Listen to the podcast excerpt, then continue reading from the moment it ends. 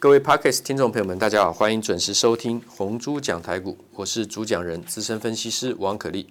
现在时间是五月六号礼拜四的下午收盘之后，我们昨天讲到了这个随机存取记忆体，这个 Random Access Memory。那么我们昨昨天讲到的有静态随机存取记忆体，还有动态随机存取记忆体。那么再复习一下，只要记住重点。所谓的 SRAM，那个 S 是 static，就是这个静态的意思。那么 Random Access Memory（RAM） 就是随机存取啊记忆体。所以静态随机存取记忆体，注意它是用六个电晶体来储存一个位元。这个资料，一个位元的资料，它是用六个电晶体来储存一个位元资料。那为什么叫静态？因为它不需要随时或是周期性的补充电源，保持记忆体的内容，所以称为静态。那相对的动态就是要随时需要周期性补充电源，保持记忆内容，称作动态。因为随时要动作嘛，要去做动嘛，补充嘛，dynamic 那个 d y n a m i c dynamic 就是机动的动态的意思。好，所以叫动态随随机存取记忆体。那动态随机存取记忆体，它是用一个电晶体加上一个电容来储存一个位元，所以为什么需要动叫做动态？因为它虽然需需要需要随时周期性的补充电源，那就要靠什么？靠像电池原理的电容来补充电源，所以它是一个电晶体加上一个电容来储存一个位元。所所以我们昨天就讲到，就是差别就是这样子，大家只要记住这样就好。那当然，一个电晶体，一个电容，所以它因为它需要充电，所以它会需要比较长的时间来去做这个存取的速度，所以成本比较低了。哦，它构造比较简单嘛，就是一个电晶体。那六个电晶体的静态随随机存取记忆体，那么它因为它不需要电容，所以呢，它存取的速度比较快，但成本也比较高，因为它有六个电晶体。OK。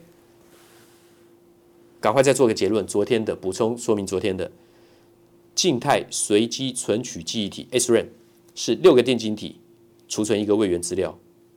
那么因为它速度比较快，所以成本比较高，因为它构造比较复杂，因为它有六个电晶体。那动态就是 DRAM 动态随机存取记忆体，啊，动态 DRAM 它是一个电晶体加上一个电容储存一个位元的资料，而且需要随时周期性的补充电源，维持记忆体的内容，所以。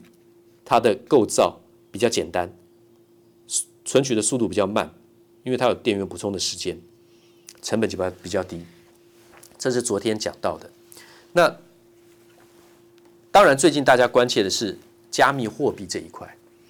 加密货币这一块，我们在前几天也提到，这一次像威刚、实权、宇瞻啊这些个股，金宝，他们走的是怎么样？是。奇亚币的这个题材，那奇亚币的话呢，暴起暴落啊、可是呢，就是要趁着大跌的时候呢，去建立相关个股的这个持股，我认为才是符合大家的操作方式。那么奇亚币来讲的话呢，因为它是用 SSD，也就是说固态硬碟的方式呢，它来去做共识机制。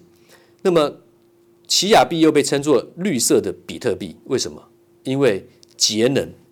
那么，比传统的像之前的比特币，它是工作量的证明 （proof of work），它是用依赖运算能力去挖矿，所以需要很多的特殊晶片 （ASIC） 啊，或是用 GPU 的方式来去做运算。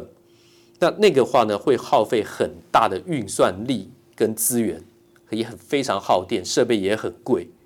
那奇亚币的话呢，它是用空间证明，它不是工作量证明。Proof of work 是工作量证明。那奇亚币的话呢，是空间证明。Proof of space 它当做共识机制。那么它依赖储存空间，就涉及大量用读写的动作，所以变成需要用传统的硬碟和固态硬碟这样子的方式。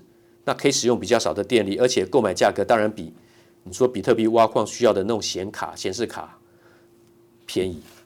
好，那所以说三二六零的微钢，虽然大家现在讨论说，你用这样子的方式，它是不是能够维持维持它那么好的这个运算的效能？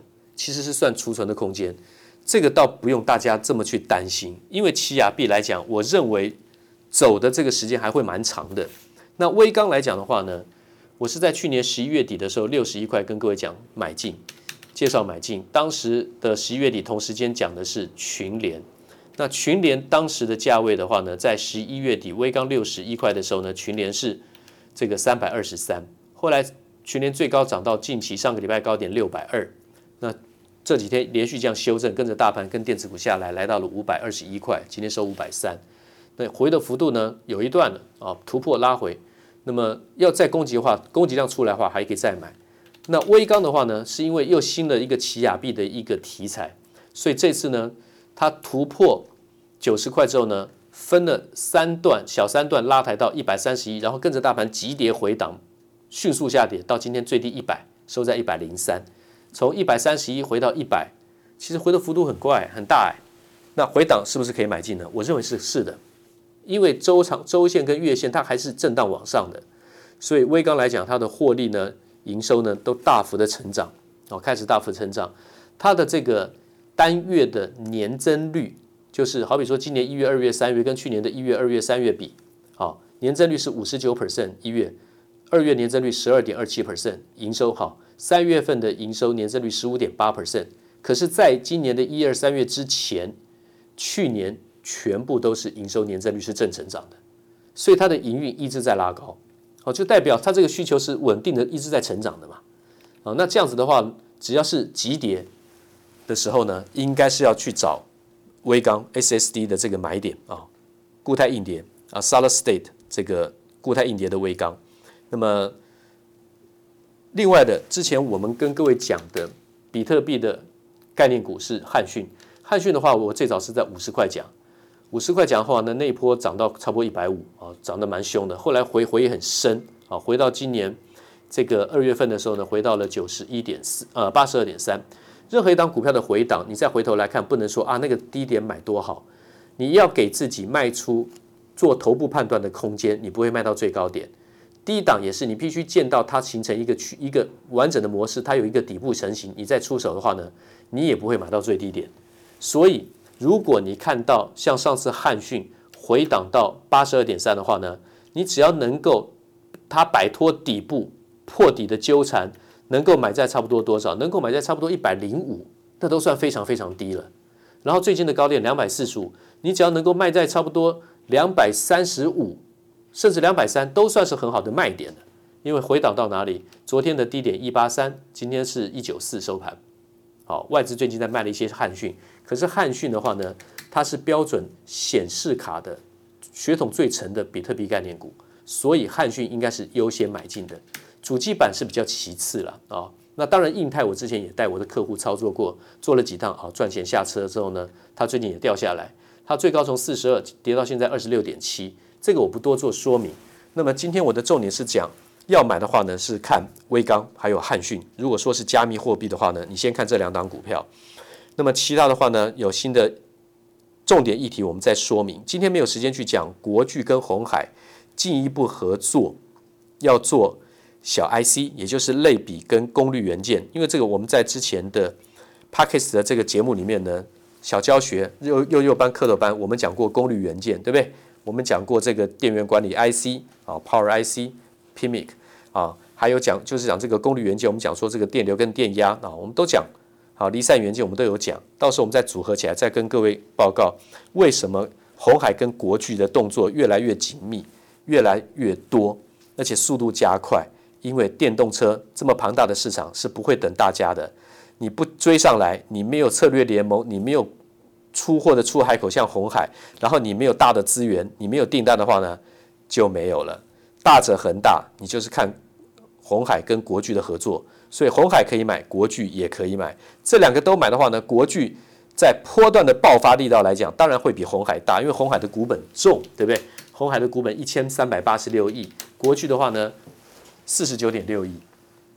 啊，将来要出货要出海口的话，要订单的话呢，国巨靠红海吃不完了。好，这个我们有时间会当然会再讲，因为我也长期追踪。谢谢，明天见。滚滚红尘，刻薄者众，敦厚者寡；人生诸多苦难，滔滔苦海，摇摆者众，果断者寡。操作尽皆遗憾。投顾逾二十四年，真正持续坚持、专业、敬业、诚信的金字招牌。欢迎有远见、有大格局的投资人加入红不让团队的行列。二三六八八七七九，二三六八八七七九。